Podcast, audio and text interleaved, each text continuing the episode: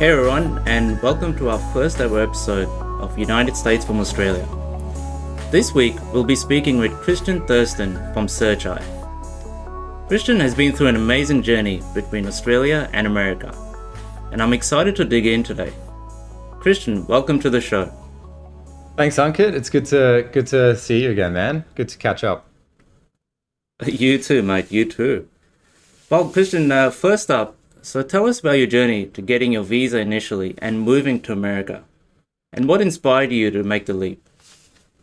Happy to jump in, and I'm very much enjoying your uh, podcast voice. It's a lot of fun. Um, so, uh, yeah, I, I, guess how did I first get to America and the the first visa? Um, plenty of visas over the years. Um, I think I've I've had like a whole bunch of different ones, which are really funny, and I've had some strange customs experiences because of that. Like I, I used to have a B one, B two, and uh, which is like uh, mm-hmm. I think they're probably more common now, but they were like Australians just didn't need them, and um, that's because like one time I arrived in the US by boat, and if the boat's not registered on Canadian or US flag, they you, you you're ineligible for the ESTA, so you have to get this B one, B two, and so actually when I first flew to America, it was under that visa, and um, the customs officer uh, he he asked me like he's like you're Australian. Why did you get this B1 B2 visa in like the Dominican Republic.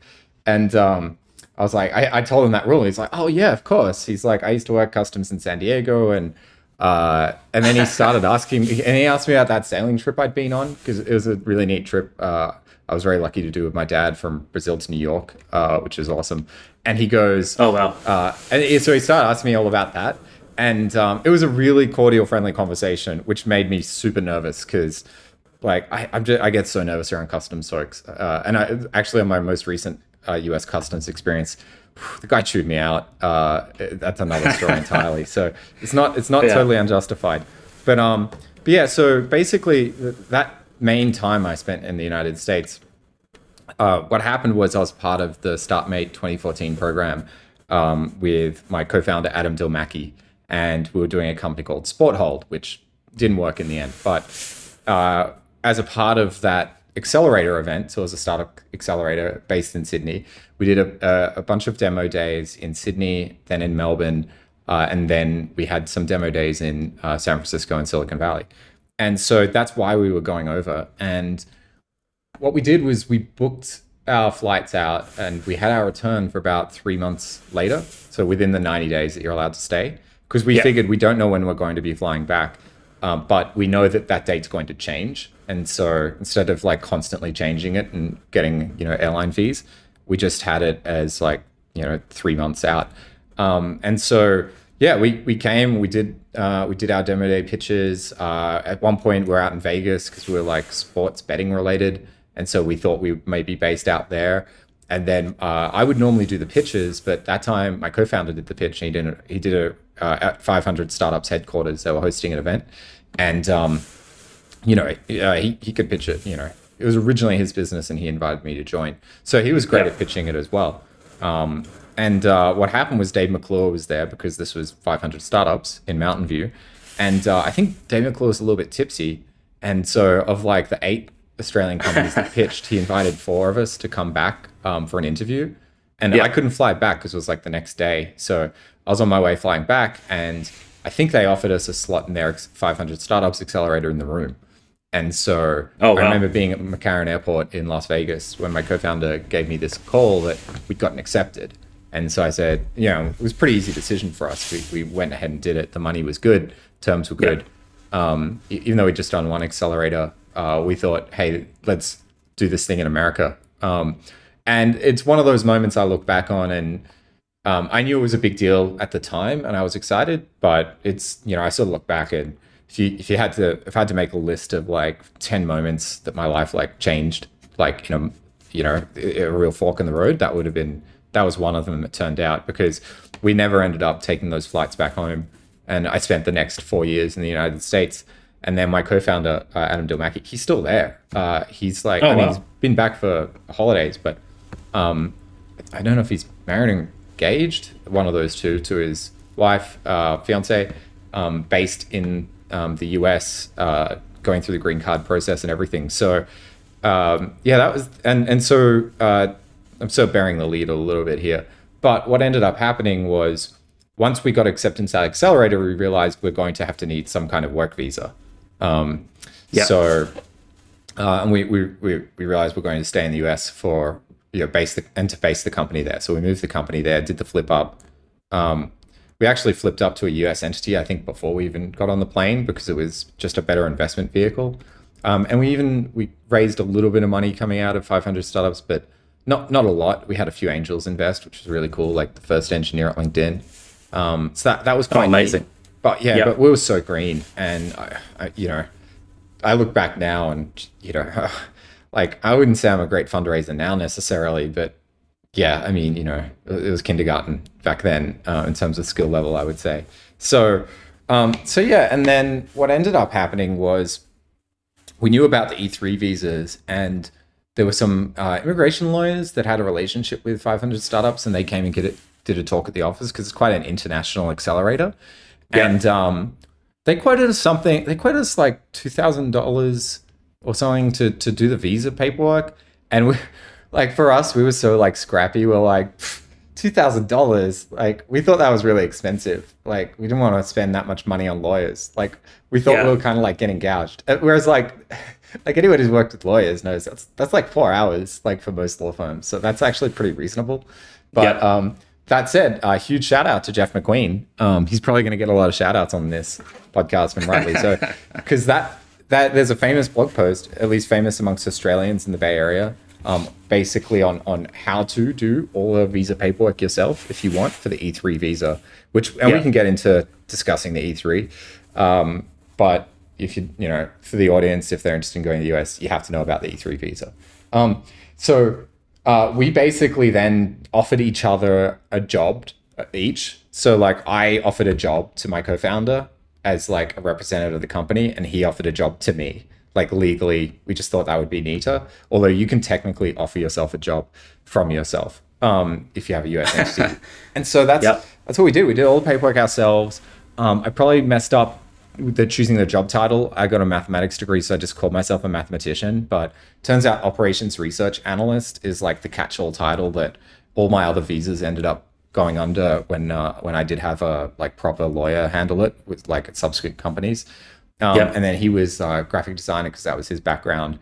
And so we were like really grateful. Like the main point, the main thing you got to get right in that visa is that your um, the job title in that zip code, you're you're not putting downward pressure on re- wages. So you kind of looking, you want to make sure that the job is like a how do I put it, like a low low pay for that zip code job. Um, so you know when when your co-founders you're going to be accurate about what you do and and I, you know I was running this algorithm. So it was correct but there were just a few job titles that you know would have been about equally accurate. So so that Yep. worked out quite well. Um, and flew back to Sydney did the interview.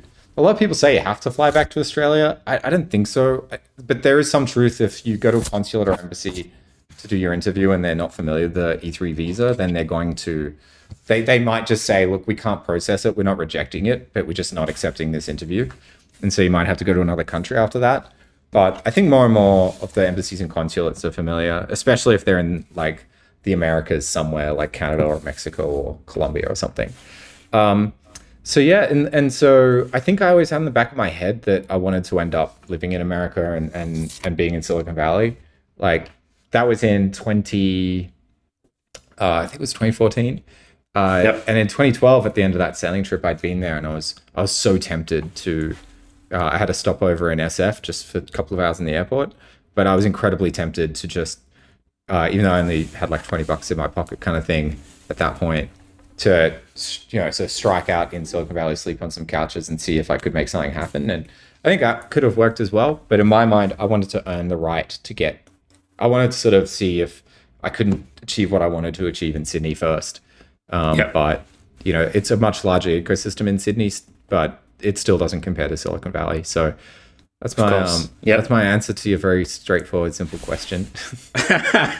no, I think uh, thank you for sharing that. You know, I, I still remember the time uh, I myself uh, went to San Francisco, uh, went on the tourist visa, basically had three months to find a role. I gave myself two months and got the job offer a week before I was supposed to fly back to London, where I was originally living.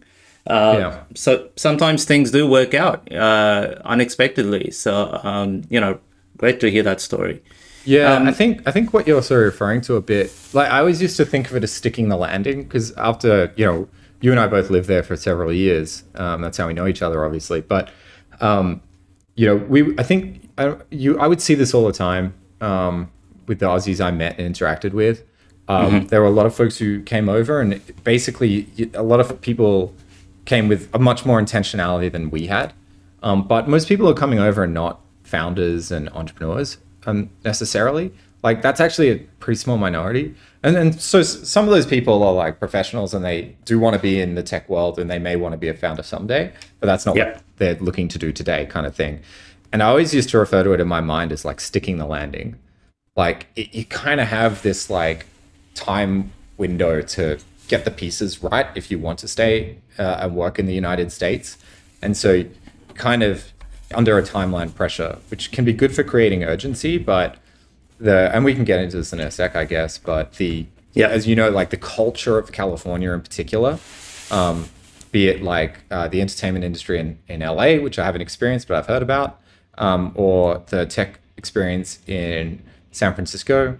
There's this great interview where like Russell Crowe was talking about his time in Hollywood, and he goes, "You got to be really careful; they'll nice you to death."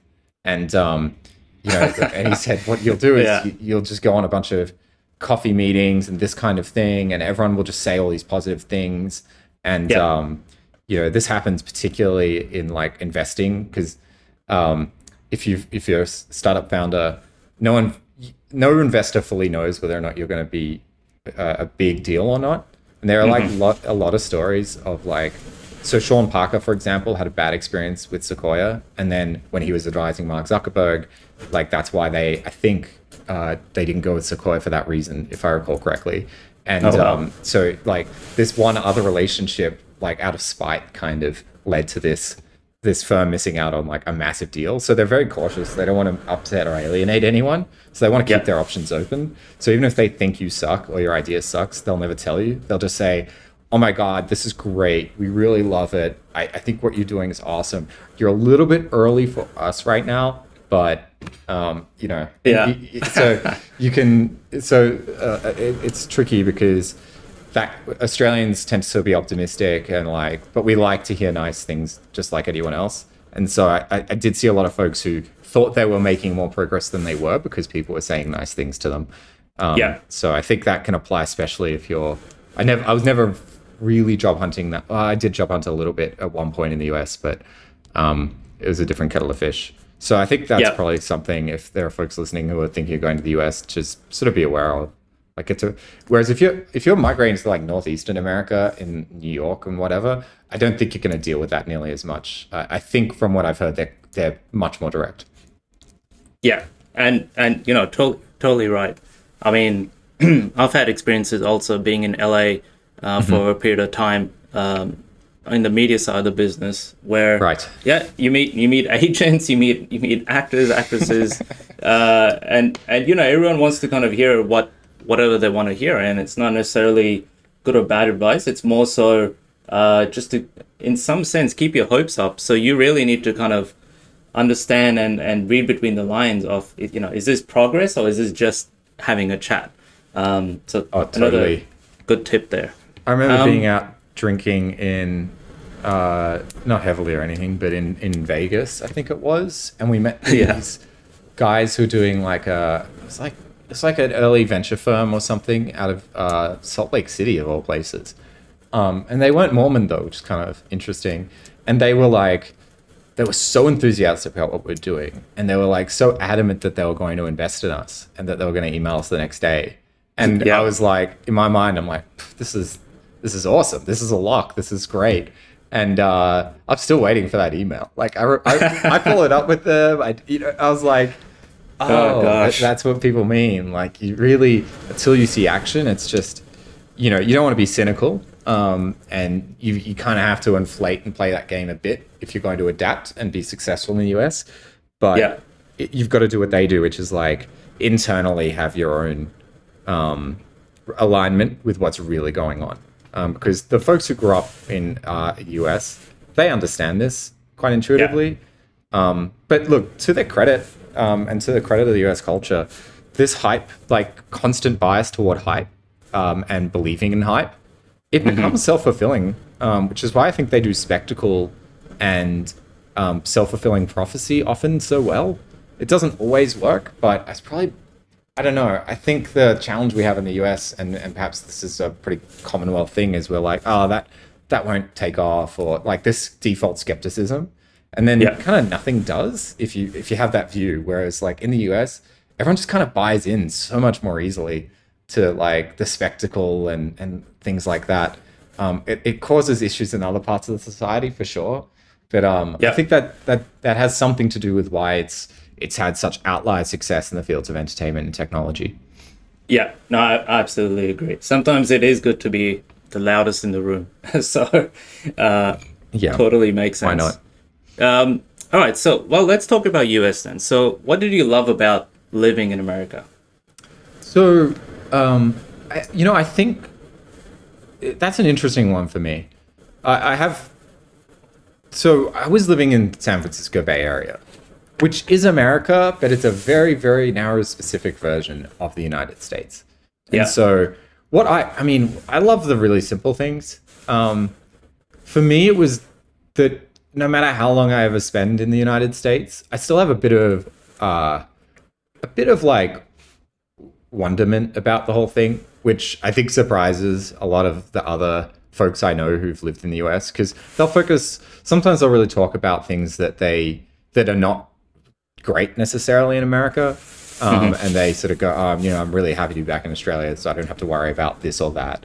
And then, um, whereas for me, I I don't know, it's something about always feeling like I'm in a movie somehow um, that never goes away for me when I'm in the US. So there's so if you sort of feel like you're in a movie a little bit, like that Yeah. gives you a bit of like I don't know, you feel like you're doing something just by being there. Um, and I, I I've been fortunate enough to travel a bit. I don't get that with many other places. I think I got it when I was in London, although I haven't been there since 2001. So hard for me to oh no wait 2008. So it's hard for me to comment. Yeah. Um, but to be more specific to your question, I in the Bay Area, I love just the sheer number of world class events that you can go to. Um, that was really cool, and Yeah. sort of when I when I had a suspicion that you know I was like you know I think I might be moving on um, from the Yeah. US soon, you know because it's in the back of your head. You're always trying to figure out figure that out, um, and that uh, I, I really made a point to push myself to go out and do way more things. Um, Yeah. And so the one I really enjoyed, for example, was on a Thursday night. I went to this Hans Zimmer concert uh, at the Greek Theater in Berkeley, and it was incredible. Uh, I, Wow. I mean, it was just you know he's playing the whole the soundtracks that you you all you know and love. You know, he's got like the Gladiator one, the Inception theme song, even Blade Runner. You know, he, he's just done so many great things. And there was this moment at the concert where like one of the songs is like sort of tapering off and powering down, and it's lulling you into this more calm mood. And then Yeah. suddenly, like lights go on, like full blast, and there's like an African choir on the stage, and like Wow. what gets belted out is you know,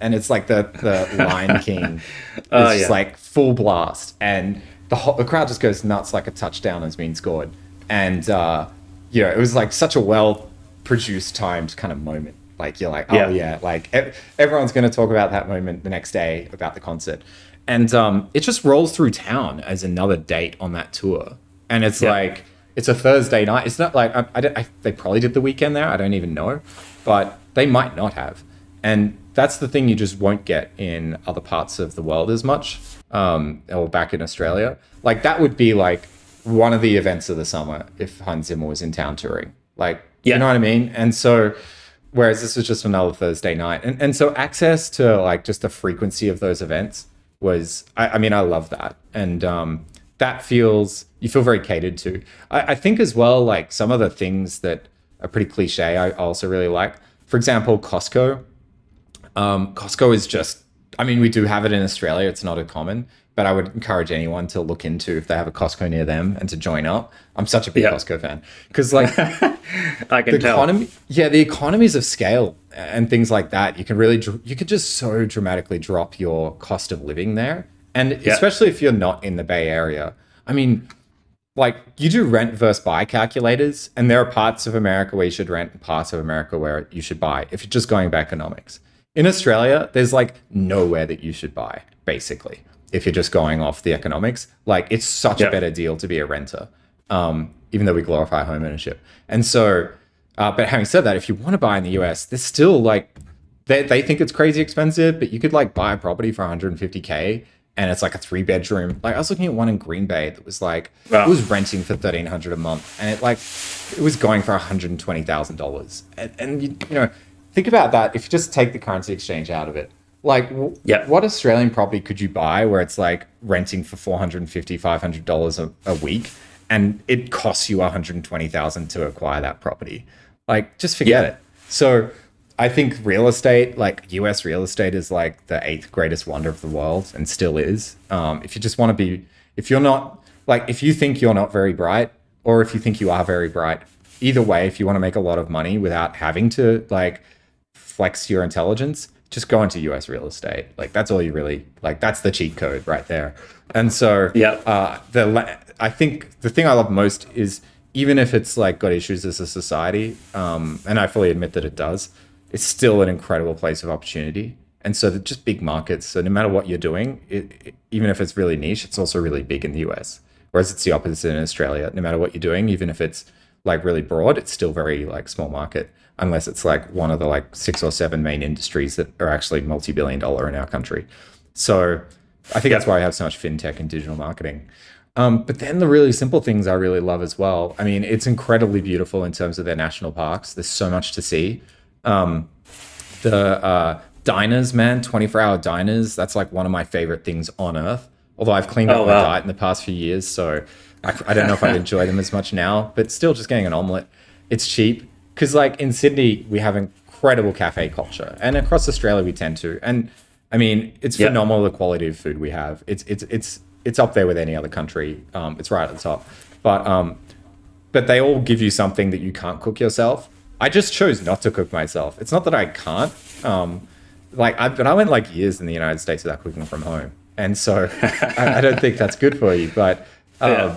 but you can pay like I don't know now with inflation, but then you could pay like ten bucks and get like bacon and eggs, and it's about the standard you could cook yourself, but you get the convenience. So, man, there's Yeah. just a lot of things I really loved. I think most of all, though, like there's something about the just um, man, Americans are fascinating.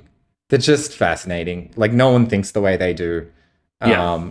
For better or for worse, and it's just always entertaining. So I guess I to come full circle, it's like being in a movie. But I have such great American friends, um, and they're quite different from each other. Although there is some similarity within the tech friends, but um, you get that sense in the US that when you talk to people, um, you know, the conversation just can take a left turn at any moment, and Yeah. like they can be to- so totally different from what you th- thought they were going to say, and in ways that are just surprising, shocking, and and kind of fascinating all at once.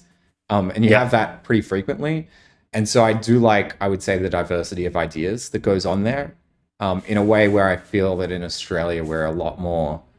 I don't know. I felt this more during the pandemic, perhaps um, when I was back in Sydney, but um, like th- there's just not a lot of divergence from mainstream thinking, and it's it's becoming more and more um, normative and uh, Yep. like less and less um, less and less interested or open to heterodox ideas, and so that I you know that kind that, that kind of that kind of bothers me a little bit in Australia. Um, but yeah, in the US, just people are like pretty wild. Um, and so I kind of like you run across more characters and personalities. Um, although having said that, maybe if I just drove further out of Sydney, um, that that might do the trick too. So another Yeah, short answer uh, to another short question. Go ahead. I mean, you know, I I, uh, I I absolutely love the point you make about uh, the events that occur in uh, in US. I mean, no matter which city you're in, something Yeah. will be on, right? Whether it's music, uh, whether it's you know Oh, tech, the comedy, field we man. work I love comedy. uh, yeah, whether it's comedy nights. Wow, I mean, one of my favorite moments was uh, even though this was towards kind of the latter stage of the pandemic, is going to uh, uh, being in New York and going to comedy nights there. I mean, Oh, incredible, right? you know, it's in the heart of the city. Uh, you get acts that you see on Netflix specials or, or you see online. And uh, I mean, where else? Where else do you get that, right? So, yeah, that's probably one of the beautiful things uh, of living there, uh, even for myself. Just that and all the other stuff I mentioned. and and and couple more things, especially the diners. I'll take the diners one. I mean that the concept of a diner is just the fact Yeah. that you can go somewhere potentially twenty four seven or any time of the day or night. Um, uh, and this is, mind you, before we had all these Uber Eats and DoorDash, right? And Yeah. and you have everything available on demand. I mean, this was like going down to your local neighborhood and having a meal, and uh, that's that's probably one of the things I miss actually. Uh, you know, coming back to Australia recently, so I, Yeah. I also agree on that one. Well, if you want to engineer your own lifestyle to be like fully optimized for whatever you're trying to achieve, um, diners and uh, Costco and like you know all these like cheap things you can get in the US at scale. Yeah. I mean, they just they open up a lot of possibilities if you you know to kind of live a lifestyle that works best for you. And I think some you know I, I, li- I used to live in Korea, for example, and when I was there, someone once mentioned to me, "Look, they go there are some countries where it's great to be a consumer, and some countries where it's great to be a worker." And I thought about that, and it's you know, in Australia, it's a great place to be a worker, um, and it's become a better place to be a consumer, but it's still I don't I don't know if I would call it a great place to be a consumer. I think because of the economies of scale and a few things like that, and you know, it's it's very metal on metal. I feel like it's hard to find a good deal sometimes. Um, Yeah. Whereas in the US and, and you know, and in Korea, for example, it was a great place to be a consumer. It was incredible, but it, not a great place to be a worker, um, which makes sense, right? Because if wages Yeah. are low, that makes you know consumption cheap. The US Yeah. is one of those places where it's not it's not uniform across the country, but if you if you make if you do it right, it's an incredible place to be both a worker and a consumer. And that's really rare. And so I think that's why I'm sort of focusing on some of the like I haven't mentioned what I like obviously the work opportunities are incredible there um, and the business opportunities and, and so on. I think people are pretty aware of that. But it's also like understanding that because we have a lot of those pretty good opportunities in Australia, like you can get jobs that pay well um, if you work hard and all that. Um, but the consumption side, I think, is where like it's it's an easy thing to gloss over and think of as trivial. But um, like even Mark Cuban, like one of the advices he one of the pieces of advice he gives to a lot of people apparently is to um, you know buy in bulk so you can lower your expenses. And and and my uh, I was talking to my co-founder recently about this. He goes, "Oh yeah," I, he said a quote that he attributed to Cuban that I hadn't heard, which was, "Yeah, you know, it's um, it's expensive to be poor," which is uh, an interesting quote. And it's like, yeah, because then you can't buy in bulk. And so, but yeah, if you go to Costco, I mean, you can, gosh, like, I like, like even here, I mean, I'm in Calgary right now as we record this, and Yeah. because I'm co-founder in a Canadian company, but we go to we went to Costco to stock up for this offsite, and like just buying like cartons of egg whites, um, or like um, mushrooms, um, Yep. portobello mushrooms. They're just it's Yeah. like cheaper to buy six of them there than buy one at a Safeway, and even the one at Safeway is like half the cost of what you would pay for it in like a Woolworths in Australia. So, you know, Yeah. yeah, I, I guess I'm uh, No. I'm a van I'm, I'm a good I'm a good little capitalist over here. I guess I would say spreading No, the very, gospel. very, very smart advice there. Very smart for sure. Um, so, Mm-hmm. you know, I guess what advice would you give to anyone who's thinking about moving to America, or you know, they've been sitting on the sidelines for a while? Any any tips for for our listeners? Yeah. Um, so I think that I think I have to really draw a distinction that I lived there before the pandemic, and I think that with remote work, um, I think a lot has probably changed in terms of the facts on the ground. Uh, that it, it's a little hard. I don't know if I don't know how valid my experiences are for someone thinking about this right now. Um, I guess I'd put that caveat in there. Um, I've heard that, for example, visa wait times are like up a lot. Um, but I, Yeah. and you can check you can check government websites to the U.S. government. You can see how long it takes to get an appointment. And um, in, yeah, in Sydney, it's like six months for a non-immigration visa, and the, the E3 visa, which you kind of mentioned before. I, I won't go too deep into it, but basically, if you're Australian and you have a university degree, there's a visa you can get. So long as you have a job offer from a US company, you can go live and work in America. And then as long as you're not putting downward pressure on local wages, that's the thing they care about most. They don't want they don't want companies importing talent and driving wages down for local American workers. Like that's that's a lot of the rules yep. around the visas are related to that. If if they seem odd to you when you're applying, that's what they that's why they're that way. Um, so, uh, but Australia has uh, an allocation of ten thousand five hundred of the E3 visa. Um, we only Australians are eligible for the E3 visa. We get our own. Um, 6,000 or something, probably fewer right now, get applied for each year. So 4,000 go begging.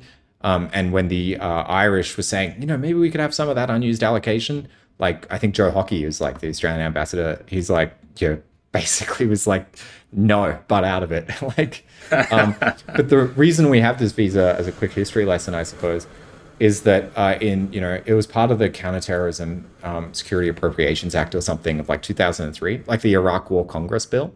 Um, and yep. John Howard and George Bush were um, not only really aligned ideology, um, but they actually were, got along incredibly well. Like if you look into the history of it, like he threw like a lot of events um, for John Howard at the White House that were very uncommon and, and almost never given to foreign heads of state. So they were just like really good friends, um, I think deep down. Yep. Um, and so as part of that act, there was this visa that was created for Australians and only Australians. Now, um, to to put that in perspective, there's like 85,000 uh, H1B visas. That's the typical visa that a foreigner would get if they're doing knowledge work in America.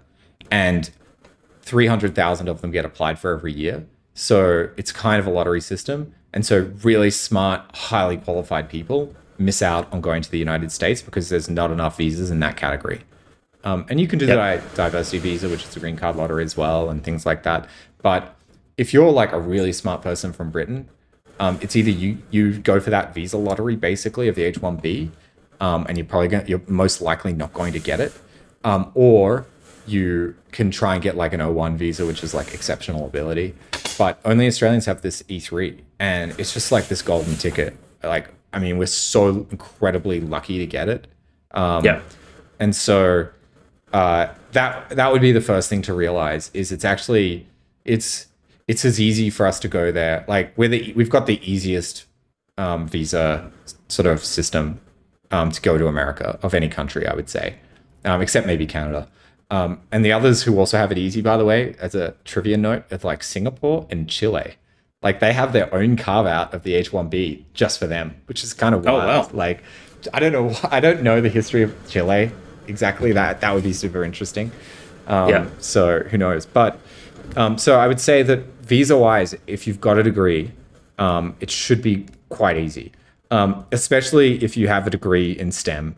Um, and uh, this is not really to disparage uh, folks who don't have STEM degrees, but obviously, if you have a degree in something that just isn't as connected to a job that's in demand, where they could just hire a local for that and it would be easier and they don't have to deal with the paperwork, um, then, you know, it's, you know, I guess if you're pre-university, make sure you go after degrees that really tie tightly to the job market. I would suggest.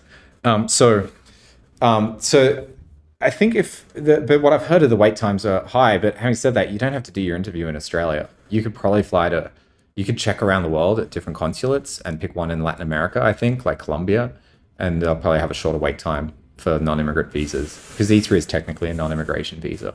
So yes. Um, so yeah, I would say probably best is to go over now. Check with a lawyer. I, I, I don't know what the terms are, but I think what I heard is legally you can go and look for work on an ESTA, but you can't. Um, obviously, you can't engage in any work.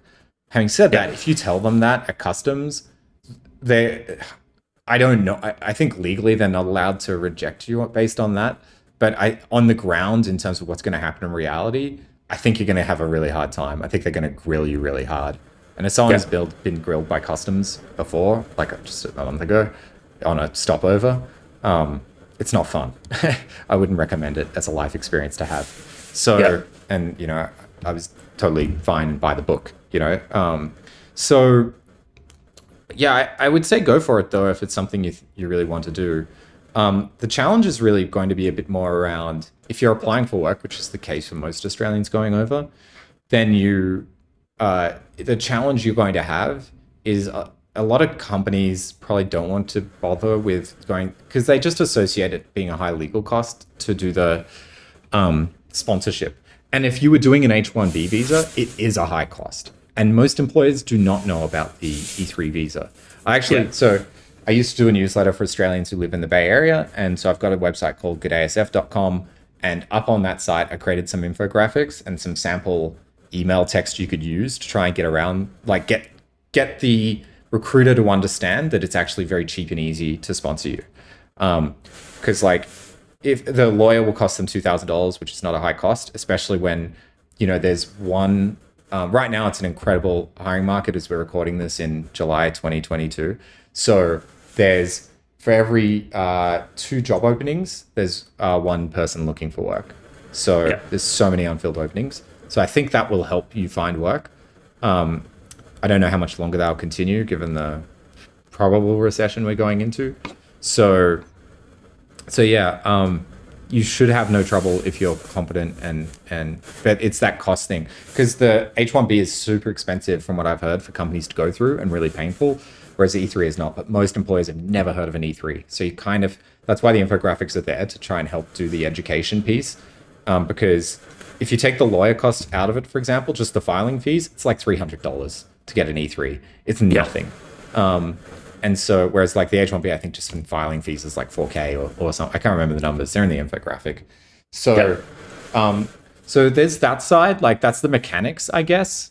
Um, although now, that's what I mean about COVID and my advice. I mean, now you can probably, a lot more companies would be willing to do that interview remotely. Um, back when I was working at a Silicon Valley company and I was part of a hiring process, uh, we used to fly candidates in even from London um, to do interviews if if they were in computer science and we thought they were promising. We were Oh, wow. willing to foot that cost because, as Yep. you know, like hiring engineers is incredibly competitive in Silicon Valley. So, um, so yeah, uh, but I think now they'd probably be way more likely to hop on a call. You could probably line up everything from overseas. Yeah.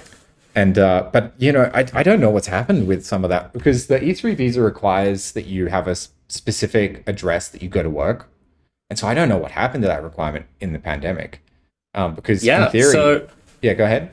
I, I well, I might be able to answer that. I mean, uh, so when I was in the in US, uh, at, in in terms of getting the E3 visa, they were a little bit lenient uh, on that front.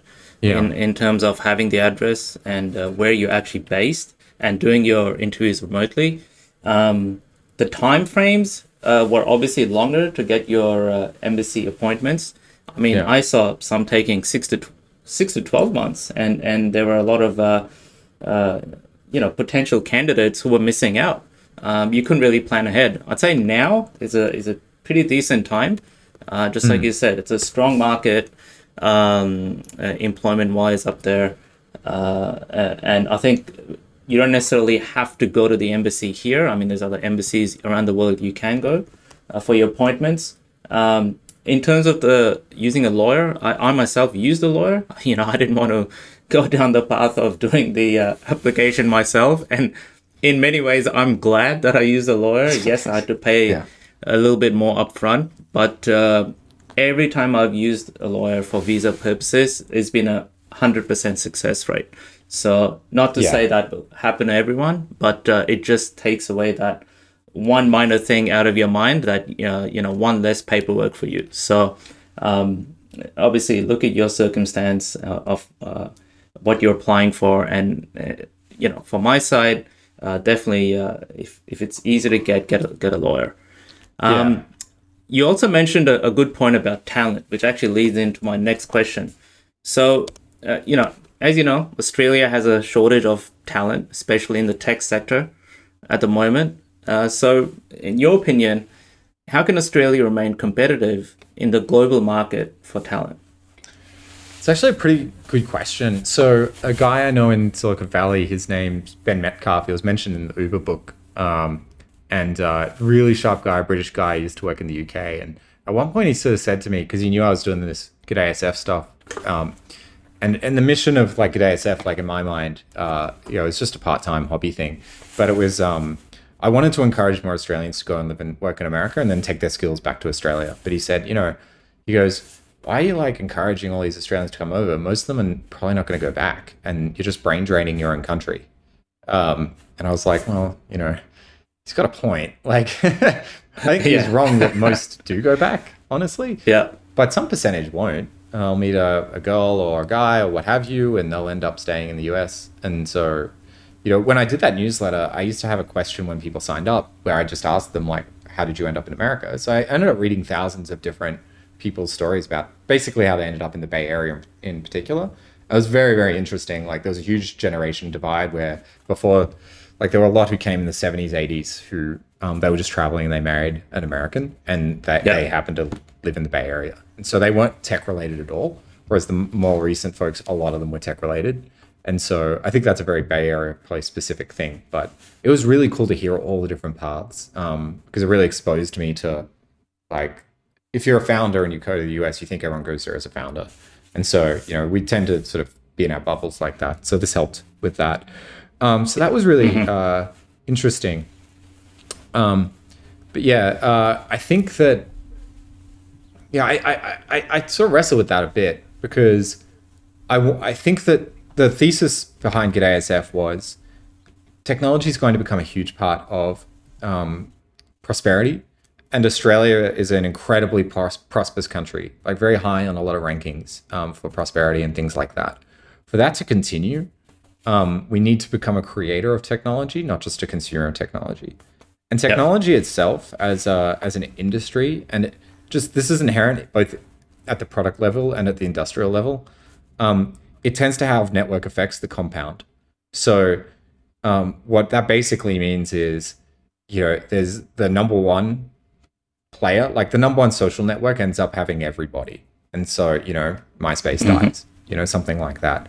Um, and so it's almost like there's going to be just very few countries probably that produce great technology at scale. And if you're not one of those countries, I think you're going to, I don't see how you can maintain the same relative quality of life that you that we've had in Australia, for example, in terms of the rankings. Now that's okay. You can actually slip down the rankings, and your um, objective quality of life goes up. Like even folks who are, um, I wouldn't say below the poverty line, but um, not doing as well in our societies today without being in total poverty, um, they still live better than you know people who like were pretty high upper cl- like than most upper class people like hundred years ago. Um, so, you know, the objective quality of life can go up. And so that's why I think it's really important that as a country we do we do become a producer of technology. And I think technology is powered purely by talent. And so we just talked about some of the challenges. Like the dumbest thing I think the US like government system is doing is not brain draining the world. Um, why they don't just basically um, throw open the visa system for high skilled labor Yep. now I get it. Some folks will say, well, you know, what about the unskilled labor and things like that? That's a separate issue. Um, I'm just talking about like really high skilled tech workers. They should make it ridiculously easy for all of those people to move to the United States. Um, and it's so a good model for this is actually Canada. Um, and I'm co-founder in a Canadian company. And so as long as a Canadian a company is like majority Canadian owned, which we are, then um, that the grants they have here are ridiculous. Like you can get 60 to 85% of your R&D costs reimbursed to you by the Canadian government. So Oh, wow. in our case, we have an engineering team of like five or six people. And um, you know, I I won't get into specifics of our employees' numbers or anything like that. But you can just imagine, like with the numbers I gave you, if if you were paying, I'm just going to pick round numbers. If you were paying someone like 100k and the Australian government gave you 60k back, suddenly you can um, offer, you can start to attract talent from overseas. So Canada is doing an incredible job of brain draining um, and, Yep. and recruiting great engineers. And if you look at the Canadian tech ecosystem, it's incredible, like how quickly it's growing because of these like frankly like absurd grants that they have. Like we get marketing spend grants, we get so many different grants that are just so advantageous. And so that's why we've been able to bootstrap without raising venture capital for, for as long as we have. We've got like an engineering team of like six people. Like good luck doing that anywhere else in the world without these kinds of supports. So, you know, I don't necessarily agree with all of the politics in Canada and things like that. But um, I think the difference is people here who pay about the same amount of tax as you do in other parts of the world, in the Western world, they see what you feel like you see what you're getting for it. I think we feel that in Australia too, whereas in the US, I think people aren't sure what they're getting in return. So, um, so yeah, I mean, this is a tough question, man, because I don't know what Australia should really do, but I can't help but look at how we do things and just think there's no leadership and vision um, for for really carving that space out. We're just so focused on our more parochial issues and traditional industries, and yeah. and it's good that those industries get attention. I, I don't I don't begrudge that at all, but um, it, it's it's almost like you know we're just so focused on this small thing, while this it's you know to use a startup analogy, it's like you're building a social network just for like your town and you've like beaten and like Facebook is starting to take off and, and you're not doing anything. Like you're not learning yeah. anything from that.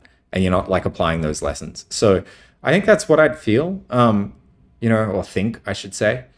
And uh, yeah, I think we need to, like, you know, wave a magic wand and I'm in charge. Please don't do that, by the way. I'm just some idiot who talks on the internet. Like, let's keep it real. but um, I would be, you know, making it far easier to bring in um, foreign talent um, was it the 417 or something? 457 visa we have 457 yep. Yeah i'd be dropping the costs making it super easy to hire overseas talent bring them into the country. Um, you know like we don't have that many kids naturally. We need migration to grow as a country um, and to support all of our infrastructure you want a big ta- tax base. And so it's it's in everyone's interest to do that. Um, and then you know you'd probably be creating more you'd probably i would probably just model off of the canadian system. I'm no expert in it but my goodness like you know we plan to be a really big um, successful company. And it, part of it part of what pains me about that is that it'll be a canadian company not an australian company. But as an yeah. entrepreneur uh, and a founder i'm a founder first and whatever nationality gender other identity you want to apply second. So i'm just going to do what's best for the business i'm creating um, and to serve our market and let the chips fall where they may. So that's um, you know, and I think that's that's what you see with most founders. It's like you know, you you respond to incentives and and you it's an unfair game, so you you have to take advantage of, of the things that work for you. So um. I didn't mean to filibuster. Um, in case you hadn't noticed, I'm quite verbose and I can get on a run. So, uh, so no, what do you think? What do you think these... the uh, Aussies should do to keep talent? You know, I, I do agree with your points. I mean, one of the key things uh, I've been listening to from the sidelines all these years I've been away is how do we tackle innovation here in this country? And uh, reality is, you know, it, it partly comes from the government, you know, pushing for innovation, but also from the private sector.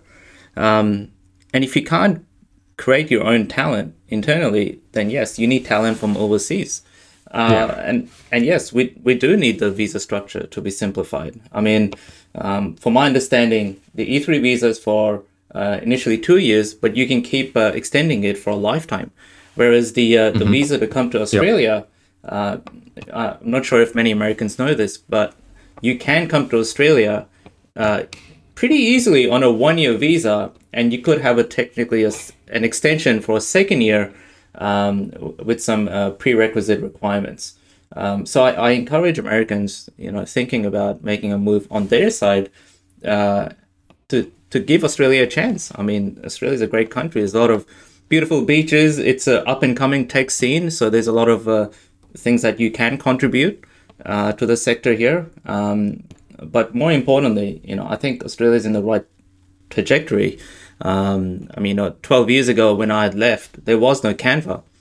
Uh, yeah. So you can imagine, ever, ever since uh, the last decade, has been has been great for growth here. But this uh, industry, tech industry specifically, is still quite small here, and and it needs to continue to grow if we want to be competitive in the landscape uh, in terms of the rest of the world. So um, yeah, that sounds good, man. But I'm gonna keep yeah. it real. Like if you're a like top Silicon Valley engineer, like give me the case for why I, I should move to Australia. Oh, absolutely. I mean, number one reason is lifestyle. Yeah, lifestyle. It's, that's always going to be the reason. That's that, that's like. but if you're young and ambitious, you know, yeah. and I'm not saying you have to be young. I'm just saying that these, you know, you do the numbers. A lot of the folks who are willing to like, who really like throw themselves into their work and are like totally focused on it, um, they're not they're not interested in lifestyle, man. I wasn't. I wanted to just work nonstop. I was a total work martyr. Um, Yeah. that's what I wanted. I wanted to achieve, and I wanted to. I, I wanted to throw myself. You know, I think startups are a really interesting phenomenon in our society. Um, the hard work and difficulty of it is not um, is not a bug; it's a feature. Like that's it's like it's one of the two things you can do to reliably make really great friends as an adult, which is kind of strange. And that's not it's not consciously why I did it, but I think that I think that there's some subconscious reason why people do it that's related to that. Um, I- I- and to be real, I think that's why young men seem to be drawn into it more. Because I think they're just looking to test themselves or something like that. Because you know, you could join the military. I think that's the other reliable path. But there's other reasons why you probably would want to do that. Um, Yeah. And so you sort of want the bulk discount advantage of like you have an exit and it goes really well. Like you've just like achieved in like three years what it would t- take 30 in a more traditional path. So there's, yeah, it's, it's a really interesting um, reason why people join. And so I think if you want to look at how do you attract like really smart, ambitious young people, um, Paul Graham's written a great essay on this. I love his essays. Uh, I think they're like great reading for anybody. But he basically says if you want to create a startup ecosystem, the, it's the same question as asking how does a city attract a lot of young people? And so he was talking about how Pittsburgh could become a startup hub if they found a way to capture all of the young people and make them want to go there somehow. And so Yeah. I think I think that's like the sneaky damage of ridiculous rules like the lockout laws, which is basically a moral panic. Like Australia seems to have like Australia seems to still have moral panic as a part of our public policy to a degree that other countries just don't, um, which is very interesting. I, I don't know what it says about our about our culture, um, but we, we seem to make very emotive legislation based on you know I, everyone responds to crises, but um, Yeah. there seems to be this deference to a status quo sort of non non expressed vibe that you know it's just the vibe you know kind of thing. Um, Yeah. So yeah, so I, lifestyle is good and all, but I think you're going to end up hiring people who are a lagging indicator rather than leading indicator. And what I mean is like you that might attract people who've achieved those things, so they have a great resume, but they're just you know as you know we were talking uh, recently about how when we were hanging out in Portland and I was telling you I was thinking of leaving the company I was working at, and from the outside everyone was you know you're like why would you leave that? It's. It's it's a rocket ship. It's going so well. Um, Yeah. And, uh, and and Justin Kan wrote a really interesting thing about how the public perception of a company is a lagging indicator, and the bigger the company, the more lagging. So if you think a company is great now, it's because of something they did two years ago that's just starting to all of those um, things are coming to fruition now and they're observable now. And so it's the same whether it's going well or poorly. So um, so yeah, so I think if you if you are trying to get talent that looks that has the resume already, you're probably hiring behind the curve. Not always, but um, usually what really powers startups are like really smart, undervalued people who, like big tech companies, don't know how to recognize the value of yet because they don't have a typical resume that they can identify at scale, right?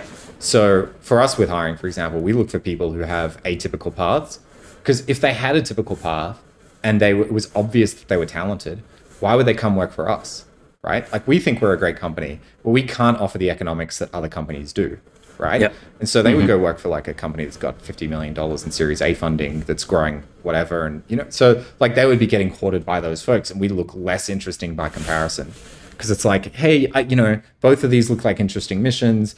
I could get excited about either one of them typically. So like, but if one's offering me two x, like, am I two x more excited about yours? I don't know. So Yeah.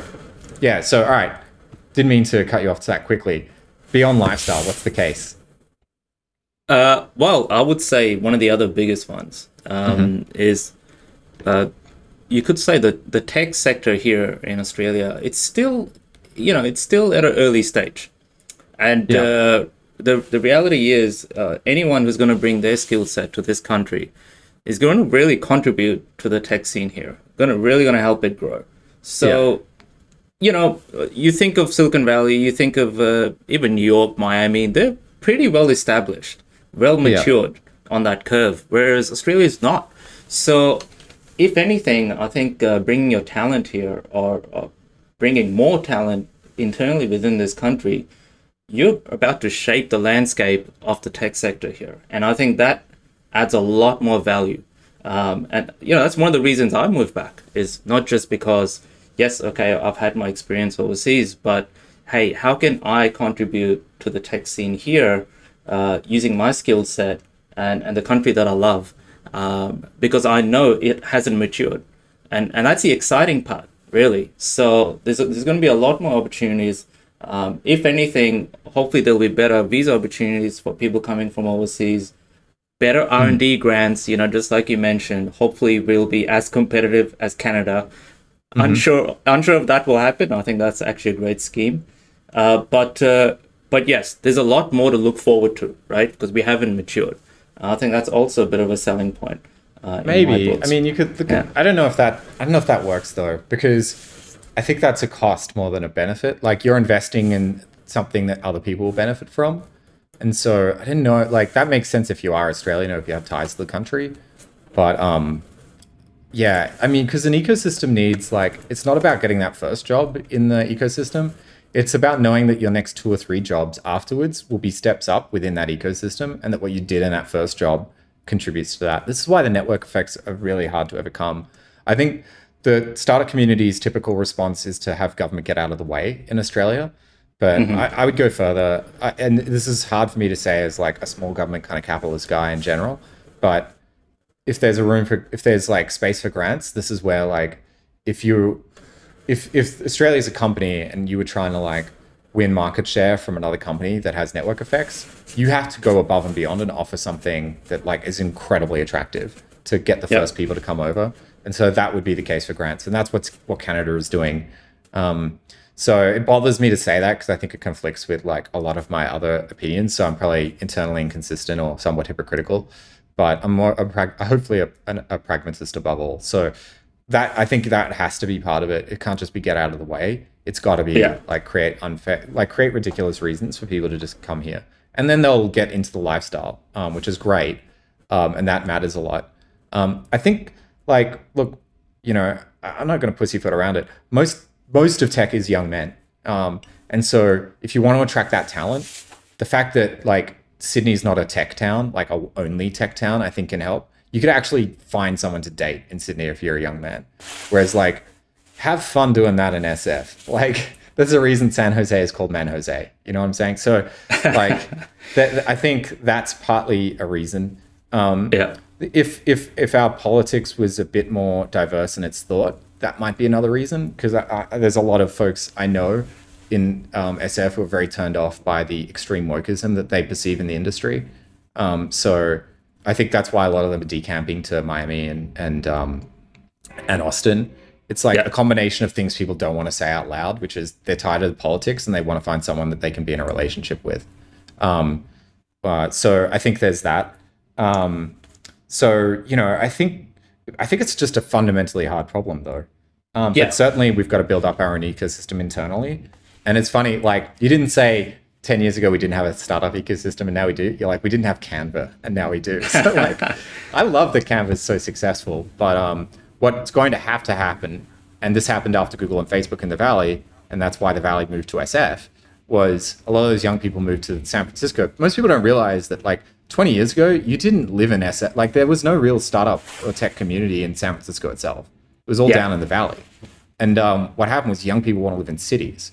And so even though it's like 60 miles away or whatever it is, um, it's a distance to have to move. It's a different community. And so if you attract young people, um, and I think lifestyle does play some part in that, I'm not going to deny it totally, then yeah. you can get people who are really interested in it. Um, and so I think ridiculous incentives um, and then the people at Canva, they need to be really heavily incentivized. Those millionaires who've got all their stock tied up, um, and when it goes public, uh, they're not public yet, are they? They're still private, right? Oh yeah. No, yeah, yeah. I was I was hoping they'd be public by now, but uh, so yeah, so you could actually like time. invest early instead of investing late, no matter what. Yeah, I mean, what it needs is for like a liquidity event to occur, and then for those 40, 50 people who are like Canva multimillionaires to um, start founding other companies in Sydney and not wanting to leave because they have roots in Australia. Um, yeah. And look, the I, I talk about young people powering tech. Like I'm fully aware that the research shows that um, between four, like the most successful cohort of founders between 40 and 50 um, yeah.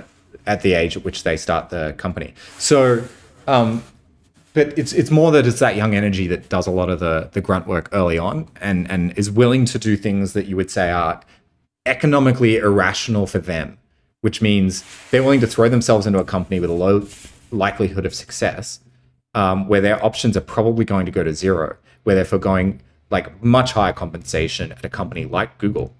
Um, like if you do the expected value equation of that, like if you're playing poker, you would never advise someone to take that bet. It's a bad bet. Um, Yeah. But there's a knowledge that you'll get a network out of it of people that you're going to be very close with, who are going to be really smart, and you're all going to go on. Like when I do all the angel investments I've done, most of them have been in other people I worked with at Gigster because they were incredibly smart people, even though the company didn't work out as as we had all hoped it would. So Yeah. um, but that when that that liquidity event happens, and it didn't happen because with um, Atlassian in the same way, because um, from they were incredibly progressive about even giving their employees options. The legislative framework made that incredibly hard for them to do, and they did it anyway. But I don't, I, I, I haven't heard. Like, here's a sentence I haven't heard. Like, former Atlassian employee starts blah blah blah company. Um, Yeah. They may exist. I might just be ignorant. Um, it's very likely they exist, and I'm just ignorant.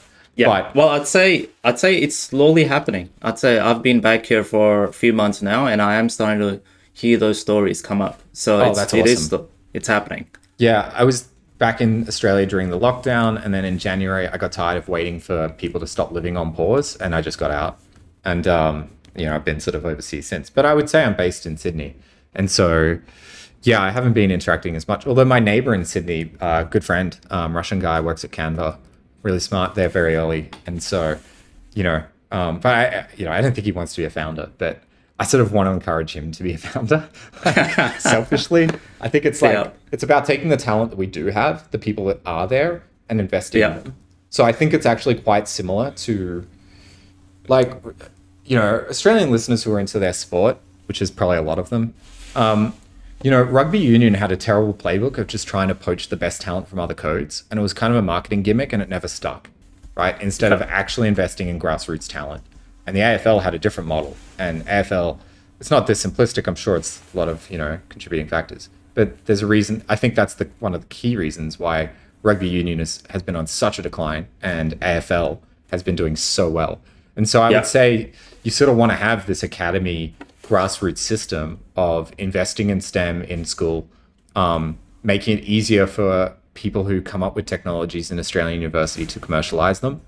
Um, basically, you know, and this is where I put my like stereotypical capitalist hat on, but get rid of the meddling bureaucrats who just, you know, want to charge the public tons of money to figure out how to divide the pie and don't create any value themselves. They create Yep. negative value. They slow everything down. They just put a lot of barriers in people's way, and we need to get rid of that and make it uh, just much easier for. I mean, it sticks in their craw that someone maybe young who didn't follow the rules the way they did is going to be successful, but they ha- it's a lose lose game if they get in everyone's way. And then yeah, Yeah. some ridiculous grants, which I know sounds contradictory because you have to create a bureaucracy to do that. I think those are the best cases, but yeah, investing Yeah. in our own talent, pushing it really hard. We have such a great education system, I think, um, in general, and so there's no reason why we can't do it. It's just we're starting off a small base. So yeah, we would both import talent and invest heavily. And uh, you Absolutely. know, welcome to my TED talk. Absolutely. No, no, all all very good pointers, by the way. Um, let's move on. So, I guess you're living overseas now, uh, living in Canada. Um, you've Well, lived no, in America. I live in Australia. I'm just visiting. Yeah, you, sorry, you Yeah. you you're not yeah living in Australia, just visiting, and I guess you've been overseas. Let's call it that. You've been overseas for a period of time, for many Yeah. years uh, over the years. And so, what what do you miss about Australia when you're overseas? What are some of the things? There's a lot I miss. I mean, the obvious cliche answer, but it's so true. I just miss my family so much whenever I'm overseas. Um, we're really close, and like that. That's always been the hardest part for me by far. Um, Yep. You know, you, you you have to make these sacrifices and decisions. Um, if you're going to pursue anything in life that you you really want to get after, it's going to come with some level of sacrifice. But especially as I've gotten older, that sacrifice does get harder and harder. Um, and that, I think that's just a fact of life. You have more responsibilities, and you know, things that were non-factors when I was in my 20s. By the way, I didn't really even discover startups until I was 30. So, you know, like I, Yep. I came to the game really late, and that's what that's what's so great now about the you know access to information that people now have through YouTube and all these other things and podcasts. Like it's fantastic. You know, I think had this been around when I was younger, I probably would have discovered that this this is the path for me instead of sort of being in corporate Australian jobs or teaching and things like that, and you know, not not not quite feeling that was where I needed to be. Um, but yeah, I, I, I think I missed that. I do miss our quality of life, although I think it was for me personally, I found the COVID lockdowns very difficult and challenging. And um, I was incredibly disturbed by our our ready embrace of authoritarianism in that time, which I know will be a controversial opinion for some people. Maybe that's from what happens when you live in America for four years. You you do index more toward the freedom arguments, um, Yeah. things like that. But I, I tend to yeah I, I- don't i don't tend to like to trade like the appearance and feeling of security. Um you know uh just just by giving up giving up these rights so easily. I think it gives too much it gives too much uh, too many ideas to would-be folks who would like to have more control than they should have. Um so that that that's made my um my relationship with my country a lot more challenging than it used to be. Um Yeah. and so I, I do worry about our creep toward protectionism and um, our obsession about harms um, and Yeah. perceived harms and and I don't know, like uh, discouraging heterodox thinking. Yeah. So that that but the question was, what do I miss? So family, um, going to the beach, just the simple things, simple lifestyle things. Uh, the food is great. Um, I think there's so much to be said as well. Like when I'm in these other countries, I'm on someone else's visa, right? Yeah, And you never, even when I lived in America, I never felt fully settled because of that. Um, because you, I- you feel like, well, you don't have rights really, like as much. Yeah. It can always be revoked. It True. can be taken away, right? Not that I want to get into a bar fight, but if you if something happened, like you got into some unexpected trouble, right? Like someone picked a fight with you, and then like the cops believe their story or something. Like I'm making up really wild examples, but like that could become like a misdemeanor or a felony, and you could be booted. Like through Yeah. nothing that you did, you just be incredibly unlucky. So um, that that is what I enjoy as well. Knowing when I get to Australia, knowing like I don't have to like the cus- There's nothing like cus- customs can't tell me I can't be there. Like that's actually it's a simple thing, but it's really nice. Yeah. Um, I love the cricket, man. And look, I don't I don't know any city that's better in summer than Sydney. Like I'm probably biased, but Agreed. um, I think it's just like one of the most incredible cities in the world. It, were it not for like the part of the world it's in, like time zone wise, access to markets, things like that, uh, it would just hands down be like no brainer, live there, best city in the world. Like, and I think it already is, despite those things. It's just those would be like the cherry on top. Um, yeah, the best things in Sydney are like all the free stuff, man. Like just going to the beach and um, enjoying enjoying time with friends and family. You know, Absolutely. And I guess that's why those other things bother me so much because I see them as like an encroachment onto just doing the simple things that we all love. You know, that, Yeah. that have always been the best part of Australia has always been that free stuff and this idea. Like in America, you can own a beach, and I love Yeah. that in Australia you can't. You know, like it's like no, it belongs to everyone. So in that sense, Yeah. I am like a bit of a socialist. Um, the national parks are incredible in Australia too, and um, you know most Australians, if you talk to them and like they're pretty like compassionate, kind people who yeah. who who you know I think are just doing their best. And like you could say that about everywhere, honestly, to a large extent. But it's nice. Oh, the other thing that's so nice, man, is um you'll probably experience this too.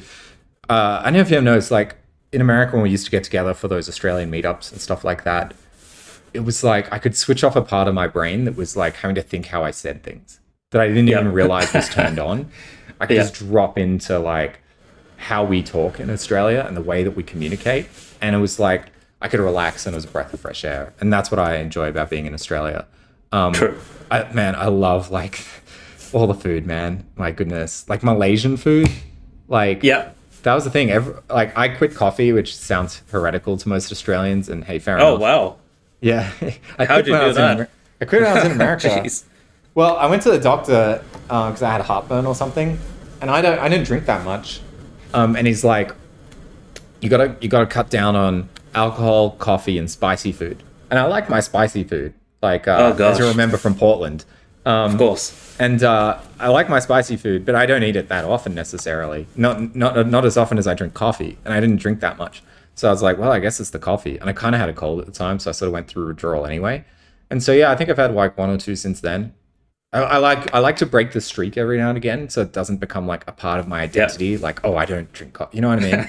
it's like, Well, you um, can uh, you can check out Tim Hortons. Uh, I remember I have fond fond memories of Tim Hortons and a bagel in Canada. So I haven't been there yet. Um, but I, I just don't worry. I swapped it for like my English breakfast tea addiction, which I've also recently sort of quit as well. So, um, but yeah. So, but as you remember, like the thing Australians most miss is being able to find great coffee. That's the hard thing to find in America.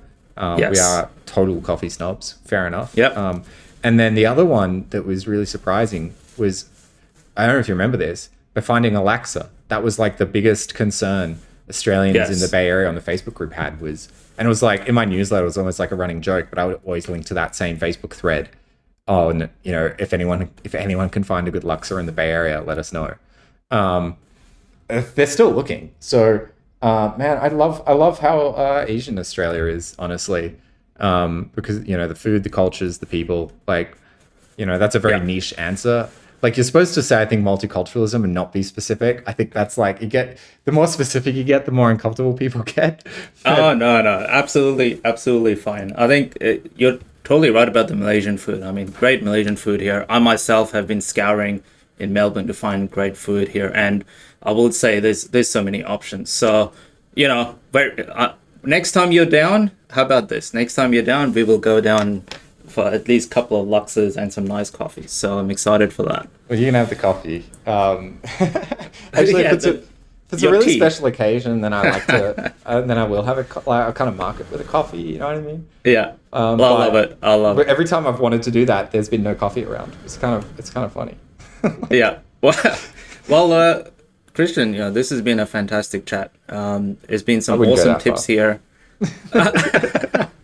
we'll let the we'll let the listeners decide. And uh, yeah, they tuned out a long I- time ago. Don't even worry about it. We're just talking to each other by now. absolutely. Well, Yeah. I do have a final question for you. So, okay. and it's something fun. Uh, so, what one Australian and one American snack would you recommend to our listeners, and why? Well, I think I'm going to start with the Australian snack. I think that one's the easier of them. I mean, I'm going to go with Lamingtons. I'm going to skip the Tim Tams and say, Oh, yeah. yeah, if, you, if you're even that far and you've probably heard of Tim Tams, they are easy to get. But Lamingtons, Lamingtons are special, man. There's a spiritual element to a good Lamington that uh, it's hard to describe. Um, I wouldn't call, like, if you could call uh, scones an Aussie snack, I think that's stretching it. But, like, I've Yeah. been in the country in Australia where I've had some incredible scones and um man like that's that's that's like seeing the face of god that makes me really happy um american snacks you know i'm not as much of a sweet tooth so i know you mentioned to me that you might be asking me this question and I, like I, I failed to think of anything which is like Well, sacrilege it, it uh, could be savory. It could be uh, something you munched on, uh, you know, while, whilst on your breaks or uh, while you were there. Yeah, so like man, I tell you what, I never saw any of my like Ivy League colleagues at that startup get so impassioned about anything when they started modifying the snacks. And I just refused I refused to engage in that nonsense. I guess Yeah. I don't know if it's totally if it's only maybe we have these in Australia as well. It's hard to say. But Rice Krispie squares. True. I really it's simple. That's a good one. Yep. Yeah, I mean, both of mine that I gave you are like they're served at like kindergartens. Like, you know what I mean? that sounds so wrong. But look, But it's they're just so like good. the kids' snacks is what I'm trying to Yeah. say. I guess all snacks are in a way. But yeah, so Yeah. They, they maybe they're the analogy to each other, you know. But yeah, those those were pretty good. Yeah. How about you, man? Awesome. I, mean, I know Oh, everyone's gonna ask. Yeah. Well, yeah. Obviously. Uh, Maybe tease the uh, listener. Maybe don't reveal it in the first episode. Give them a cliffhanger. Well, I'd, I'd say I'd say uh, it, it's probably biscuit related. How about that? It's biscuit Alright. related. Both Fair enough. Australian and both American are biscuit related. So I'll be curious we'll, to hear we'll find answer. out. And notice We'll I said out. the listener. It's not plural. Thanks, Chris. I appreciate that. No, Well, I uh, wasn't. Stick at me more than you, mate. Trust me. This was Well- like the Joe Rogan interview I never had, so you know I'm living vicariously here. oh no, this you know this this has been an awesome chat. I'll admit. And uh, so anyway, let's talk about you. So tell us what you've been up to recently and how our listeners can reach out to you if they have any questions on visa or or Canada or US or you know living overseas generally. oh, I guess probably LinkedIn or one of those platforms. Um, maybe, maybe Twitter. I think I have my tweets on private because like my here's how I tweet. I like see things and reply to them, and then I delete before I even post, and then I leave Twitter. That's like because I know it's just gonna like I have strong opinions, and I know I'll get distracted, and I'm a co-founder and I have time for those kind of conversations, even if I find them interesting. Um, so like the political ones, I mean, or social ones. So, um, but yeah, if it's like other people reaching out, um, yeah, just like find me on those platforms, I guess. If you you know, and reach out to me if you really want to, you will. Um, Yeah. And then yeah, I mean, I'm working on Search SearchEye, so I guess you know, if you are doing anything in the world of SEO and you're curious, just look us up, searcheye.io. Um, but otherwise, not really here to plug anything. Just um, I don't know. If I, I guess if I was going to say anything, just be kind, like to someone today. Like that goes a long way. Thank, Yeah. Thanks, Chris. Uh, good, good advice as always. Well, um, yeah. Once again, thanks, Christian. Um, you know, great chat. Best of luck with everything, and uh, hopefully, I can catch you soon here in Australia. Will do, mate. Take care. You too, mate. great.